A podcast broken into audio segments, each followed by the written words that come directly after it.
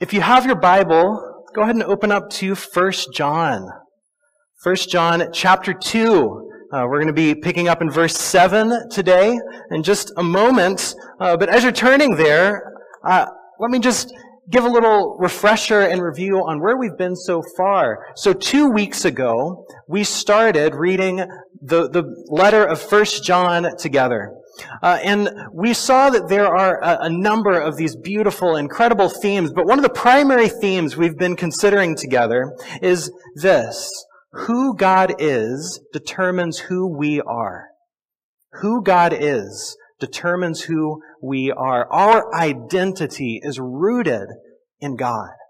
Uh, and so who God is, who we understand and know Him to be, will determine who we become as God's people. And this is emphasized multiple times throughout the letter we've talked about so far. Multiple times John describes explicitly who God is. In chapter 1, John writes, God is light.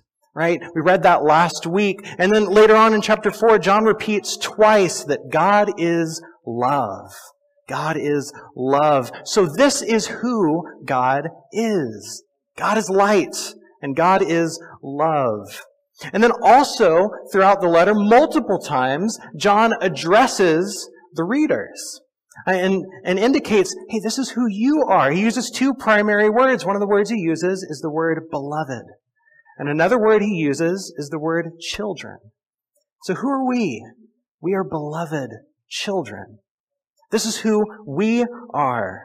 So who God is determines who we are. This is the big picture of First John.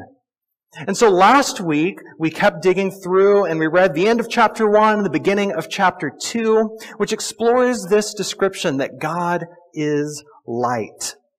And we saw last week that because God is light, we are called to walk in the light just as he is in the light, which means confronting and confessing our sin and trusting Jesus to forgive and cleanse us, uh, living honestly with each other and before God, right? This is what we talked about last week, but um, there's more.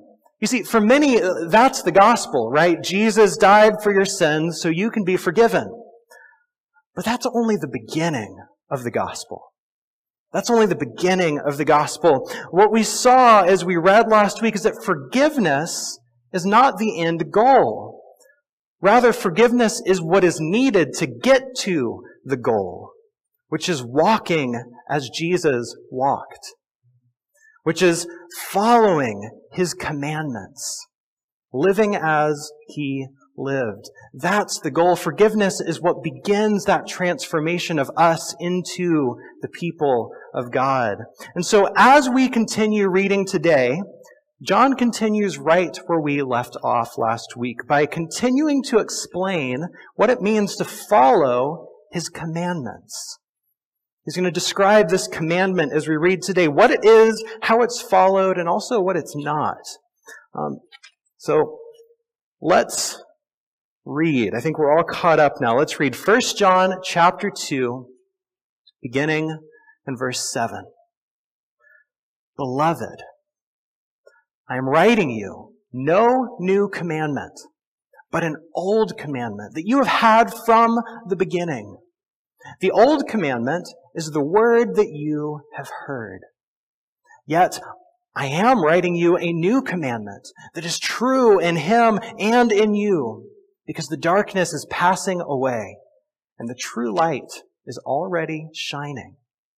Whoever says, I am in the light while hating a brother or sister is still in the darkness. Whoever loves a brother or sister lives in the light. And in such a person, there is no cause for stumbling. But whoever hates another believer, another brother or sister, is in the darkness, walks in the darkness, and does not know the way to go, because the darkness has brought on blindness. I am writing to you, little children, because your sins are forgiven on account of his name. I am writing to you, fathers, because you know him who is from the beginning.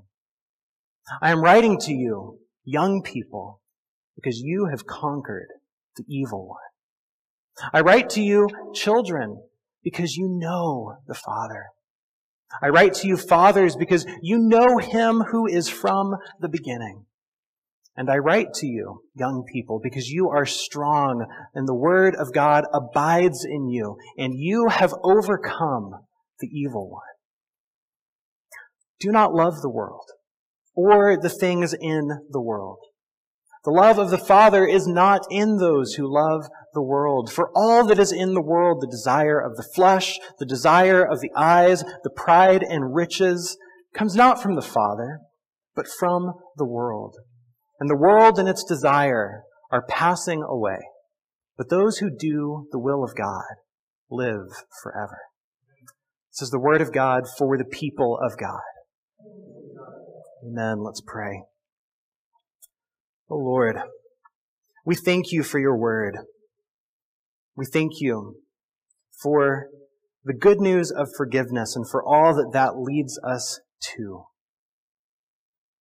God, I pray that as we consider the words of your scripture today, that you would sharpen our minds and soften our hearts, that we might know you and love you. We pray this in Jesus' name. Amen. Amen. So, as I mentioned a couple of weeks ago, we started First John, and one of the images we used to describe his writing style was that of a, a spiral staircase. You guys remember that from a couple weeks ago? You know, John does not write in a linear way, you know, point A, B, then C. He writes in, in sort of spirals. Uh, he, he says A, and then there's A and B, and then there's A and B and C, right? This is sort of how John writes. And here, as early as the middle of chapter 2, we're already uh, turning back around on this staircase as we ascend right? There are a number of things that are recurring, these recurring phrases and pictures and, and themes. If, if you look back to verse 1 uh, of chapter 1, the letter starts with that phrase, what was from the beginning, right? And, and here, what we've just read, uh, John is talking about a command that is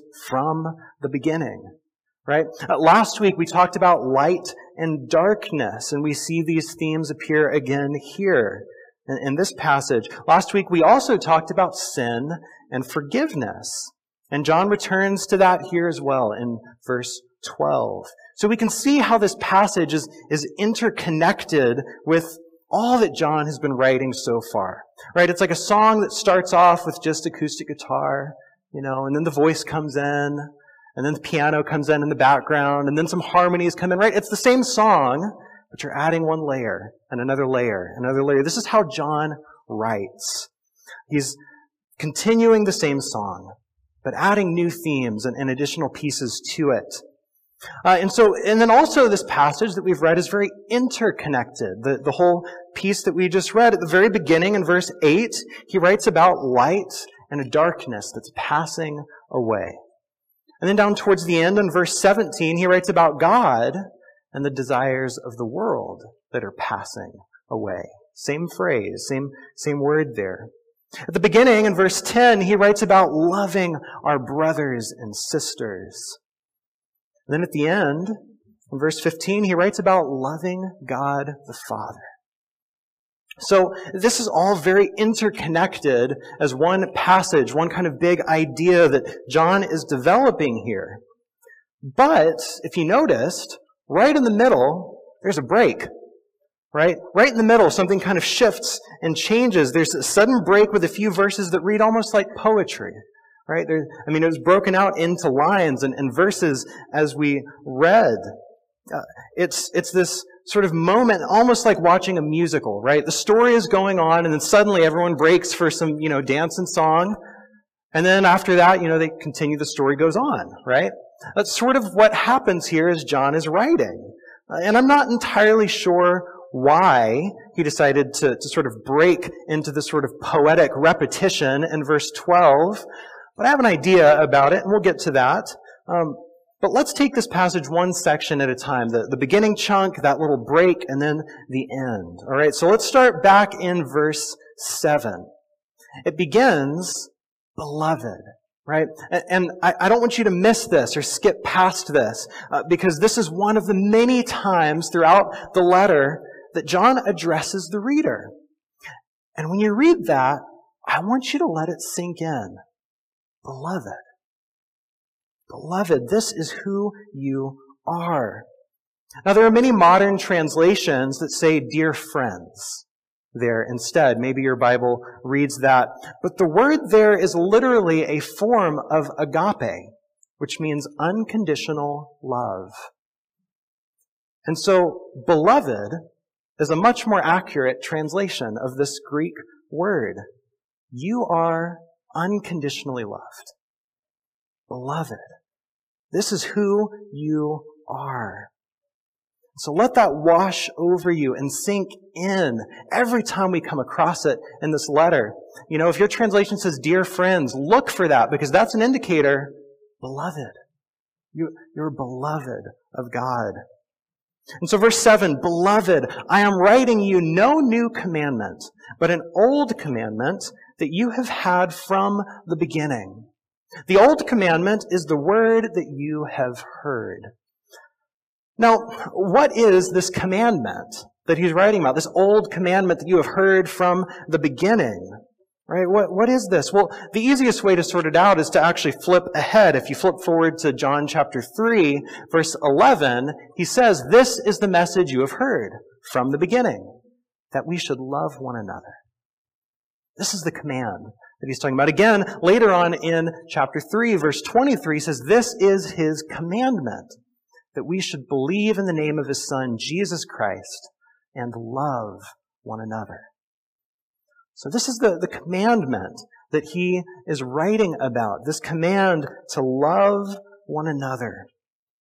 See, what John is saying is that this command is nothing new.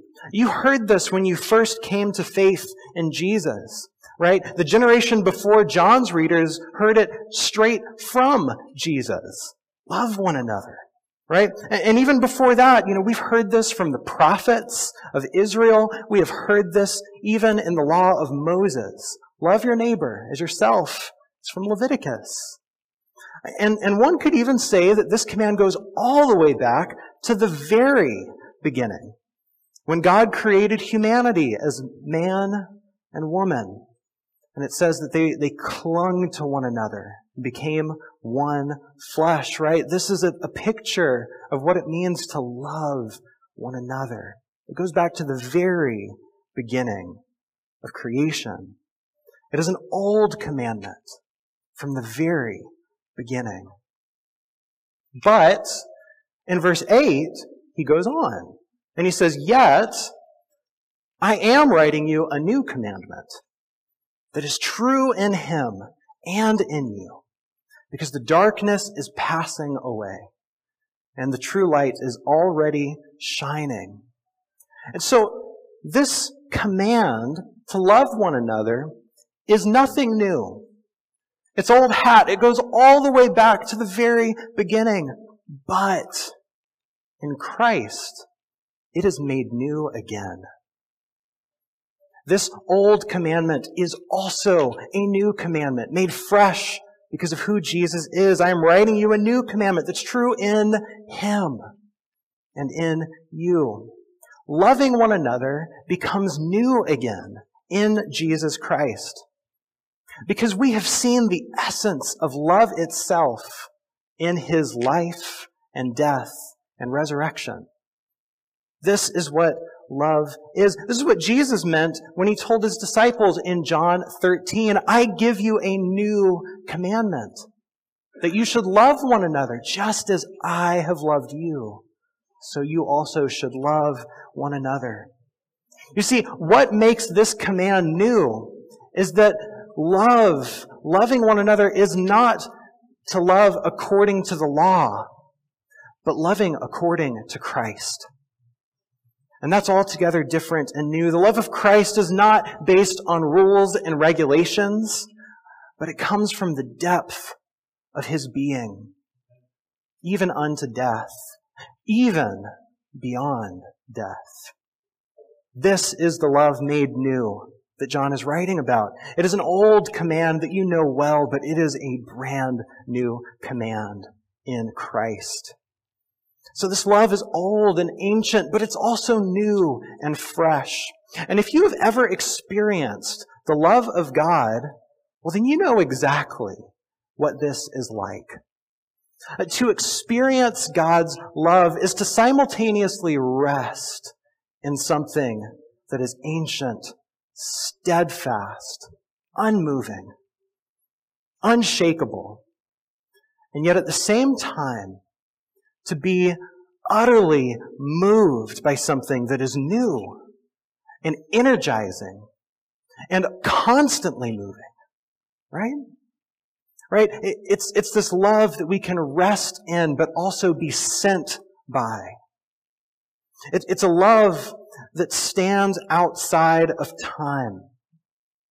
To experience the love of God is, is to taste eternity.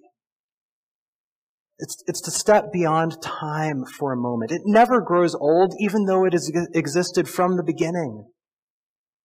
And it is brand new, even though it has always been. This is the love that is old and new. Ever ancient, ever new, always fresh. so this is what John is writing about, this old command that is altogether new in Christ. And then John reintroduces the themes of light and darkness, right? Which we started talking about last week. And I think the way that John uses this imagery of darkness and light really challenges a lot of our assumptions uh, about the way that we are and the way that things are. Are there any kind of big history fans here? I know there's probably a few history nerds around. Um, let me see if, if you know this. There was a period in history in the 17th and 18th centuries that, is mar- that was marked by an entirely new philosophical and scientific worldview that emphasized the importance of information and reason. Right? It was sort of emerging out of the medieval period, often called the Dark Ages. Uh, and, and suddenly there was this renewal of science and philosophy and reason and information and all kinds of stuff do you know what this period of history was called? The Enlightenment. The Enlightenment. Right? This age of reason was called the Enlightenment. And the idea is this. The more information you have, the more enlightened you'll become. Right? The more information you have, the more enlightened you will become. And in many ways, we still operate this way. We're still living in this way. You know, we, we emphasize the importance of education. Uh, you know, even in church, we emphasize Bible study and, you know, learning memory verses and so on, all kinds of stuff like that. But there's just one huge problem. If history has shown us anything, it's that all of the information we've accumulated over the past few hundred years since this supposed age of enlightenment has not made us a more enlightened people at all. Uh, we still fight wars. Society still wrestles with poverty, addiction, depression. We're still stumbling around in the dark, right? I mean, you don't have to think about the past few hundred years, just think about the past couple of years. Think about all the articles people swap on social media, send to each other. Oh, read this. Oh, you got to read that. Oh, check this out, right? If anything, having more information has not made us smarter, but stupider. Right? I mean, have anyone experienced this? Reason has failed to enlighten us. And that's because reason was never able to enlighten us. John shows us where true enlightenment comes from. In verse 10, whoever loves a brother or sister lives in the light. And in such a person, there is no cause for stumbling. You see, true enlightenment comes from loving one another. From loving one another. It certainly doesn't come from reading more articles or watching more news coverage. Enlightenment comes from looking at the people around you and loving them deeply and truly. Information, on the other hand, often has the opposite effect on us. We've learned how to weaponize information, how to shame people with facts and figures. Christians have even learned how to use the Bible as a bludgeon, right? Hey, let me give you this verse and that, you know, just put, put you all in a bunch of shame. Turning words of hope into words of hate. We must heed the words of verse 11. Whoever hates a brother or sister is in the darkness, walks in the darkness, does not know the way to go, because darkness has brought on blindness. You see, in all that we do, we have to ask this question Is there hate in my heart? Man, even if I'm giving some really good information, is there hate in my heart? Is there bitterness or animosity? Because if so, we would do well to withhold, hold back, do some of what we talked about last week. Step into the light, confess our sins, ask Christ to cleanse us and make us new. This is also an important question to ask when we're consuming information. Is this leading me toward love? Or is this leading me toward hate? I recently saw something from a Christian author and scholar who wrote this. He said, Dear Christian, if your favorite news outlet stunts your desire to love your neighbor, regardless of that news outlet's partisan affiliation, whether it's right or left, if your favorite news outlet stunts your desire to love your neighbor, it is pushing you away from the heart of Jesus, and it's time to turn it off. If the news is transforming us into hateful, suspicious, and bitter people, we need to turn it off. That doesn't mean we need to become willfully ignorant and ignore what's going on in the world. It just means we need to be discerning of who we're becoming, how our hearts are being shaped by the things that we're taking in. Information does not enlighten us. Only love brings us into the light. Only love helps us to see clearly. So this is the old yet new commandment that draws us into the light. Love your brothers and sisters. But who are these brothers and sisters? Who are these brothers and sisters and how do we love them? Well, I think in some ways this is what this next section uh, is meant to begin showing us. Right? Verses 12 through 14, John makes a sort of musical poetic break. With repetition and variation, John describes different groups of people and proclaims truths about them. He says, I'm writing to you, little children, because your sins are forgiven on account of his name. I am writing to you, fathers, and we might add, and mothers, because you know him who is from the beginning. And I am writing to you, young people, because you have conquered the evil one. And then again in verse 14, children, fathers, young people. Now, scholars have written a whole lot about these three verses. In fact, back in college, I wrote a whole paper on these three verses. But today I just want to highlight two things that stand out to me from this uh, in this greater context of what it means to love one another. And those two things are the people and the process. The people and the process. First, the people. right? John addresses little children, young people, and fathers or mothers. And, you know, all of the scholars and stuff, some have said he is referring to different literal ages of people, different generations. Others have suggested that John is referring to different stages of spiritual growth.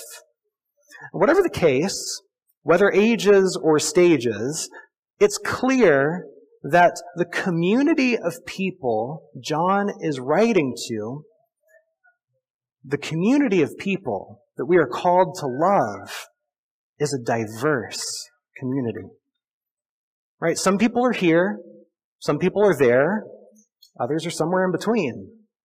You know, some people are this way, some people are that way, and some people are a way that no one would ever expect.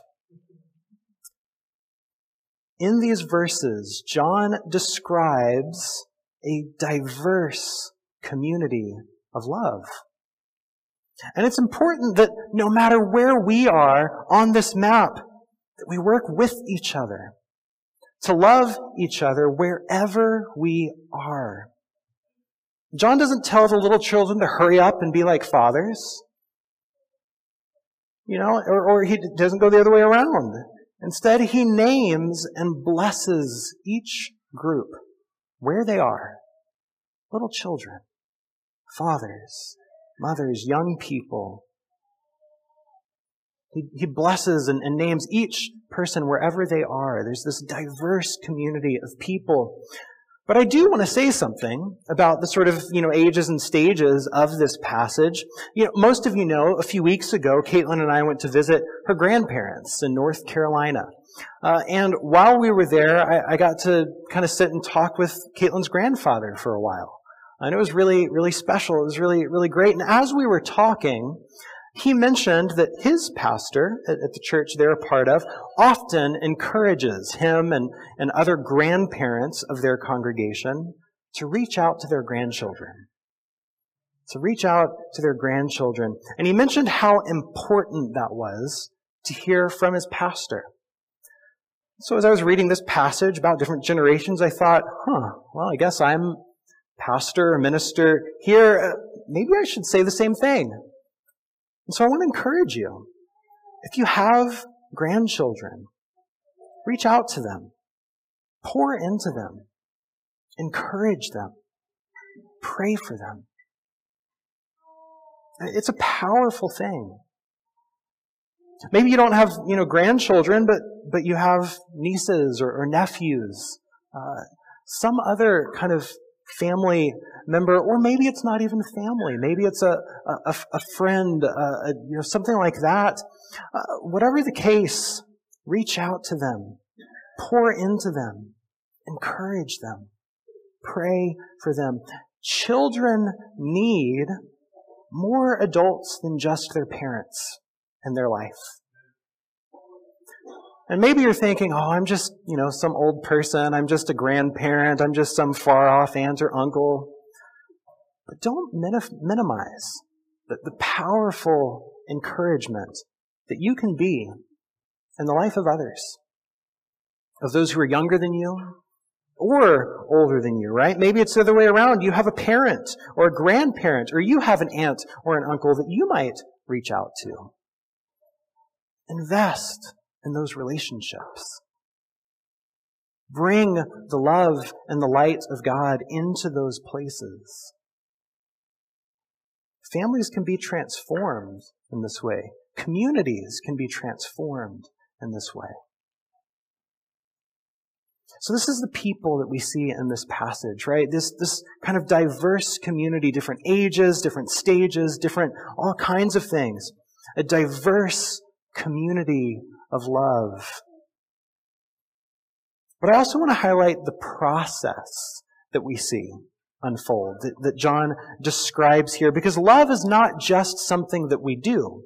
Uh, it is something that we grow in. It's, it's a process, right? So the process that John describes here underscores what we already saw last week. Forgiveness of sins is only the beginning. That's only the start of the gospel, right? To the little children, he writes, Your sins are forgiven. But then to the young people, he writes, You have overcome the evil one. And then finally to the fathers or, or the mothers, he writes, You know him who is from the beginning. Right? This is our process of growing.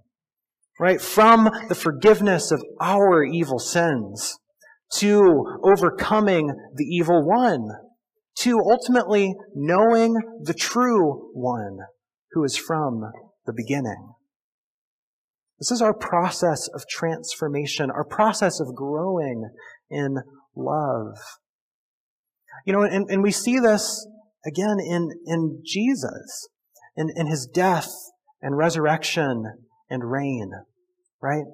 You know, his death is this picture of, of overcoming sin, the destruction of sin. His resurrection is this picture of overcoming the evil one, of defeating death itself. And his ascension to reigning over all things is this picture of what it is to know him who is from the beginning. Right?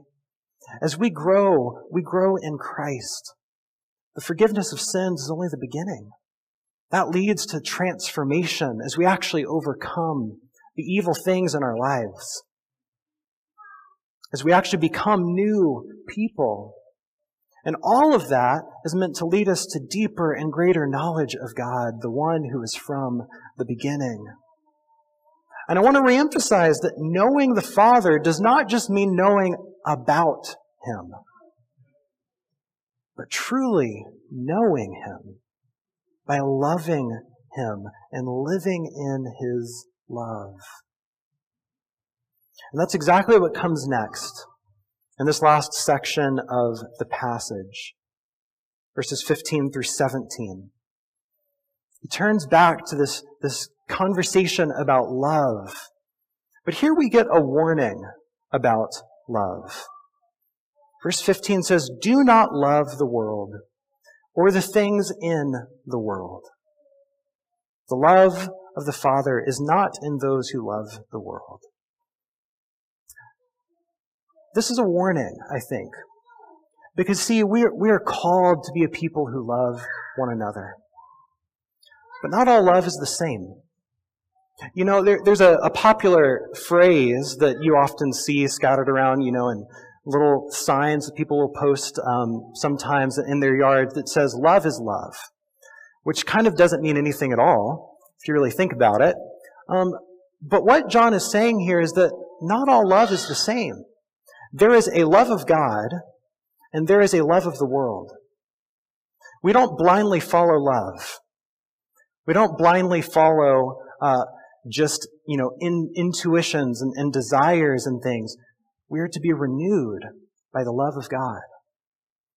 Love is not just love, right? There's the love of God and the love of the world.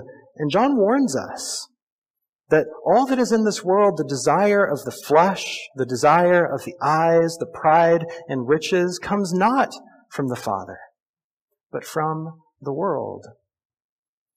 And so we are to pursue God and the things of God. And I want you to hear this. Uh, Christians are just as likely to pursue all the wrong kinds of love as anyone else. Uh, this this weekend, I just went to go see a, a, a, new movie that came out called The Eyes of Tammy Faye. Uh, it's about Tammy Faye Bakker. if any of you know who this is or are familiar with kind of that story, um, very controversial, uh, you know, very messy, right? But it, it tells the story of, of Tammy Faye Bakker and her previous, you know, ex-husband, Jim Bakker, who had this huge worldwide network of sort of Christian television, right? And, and they would, you know, bring on people, do talk shows, do all kinds of stuff, preach, and so on and so forth. And uh, it was incredibly corrupt. Uh, there, there, were sex scandals, there were, there were money scandals. Uh, Jim Bakker ended up going to prison for fraud.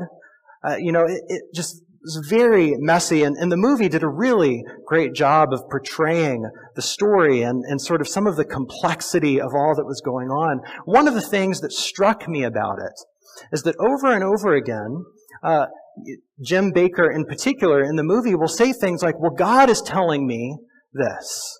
You know, God is telling me that, that we need to get more money. We need to, to expand these things. And it always sounds good on the surface. But it truly is a pursuit of the desire of the flesh, the desire of the eyes, the pride and riches. Right? People who, who claim to follow Jesus are just as susceptible to these things as others. I, I think that the, the movie did a great job of showing what is the, the toxicity and the hypocrisy of Christian celebrity culture where we're so drawn to whatever is flashy on television, whatever the most popular book is, or, or, you know, album that comes out, or whatever the case may be. Uh, this, there can be good things in, in any of those. But it can so easily become more about fame than the gospel. So more about riches in this world than the truth of God. And so not all love is the same. Not all desires are the same. There is a love of God and there is a love of the world. And John warns us of this. Verse 17, the world and its desires are passing away. But those who do the will of God live forever. And that word is literally the word abide forever. It's one of those words that recurs throughout First John. And so, this is what John unpacks for us. What is this command? It's old and it's new, and it's to love one another. And the people we love is this diverse community. Some who are like us, some who are very unlike us. Some who are here, some who are there, and yet we are called to love one another just where we are. And as we pursue that love, we are to grow in the knowledge of God. And not just about God, but truly living in the love of God and forsaking the love of the world so that we might abide in Him and walk in Him. And so as we close, I, I want us to pray a prayer it's an ancient prayer that comes from St. Francis of Assisi. And he teaches us this prayer of becoming a people of love, of becoming a people of light. And so, will you join me as we pray this together? Lord, make us instruments of your peace. Where there is hatred, let us sow love.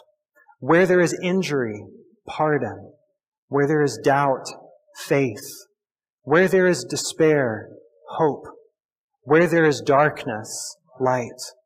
Where there is sadness, joy. Fill us with your light that we might walk in your love. Amen.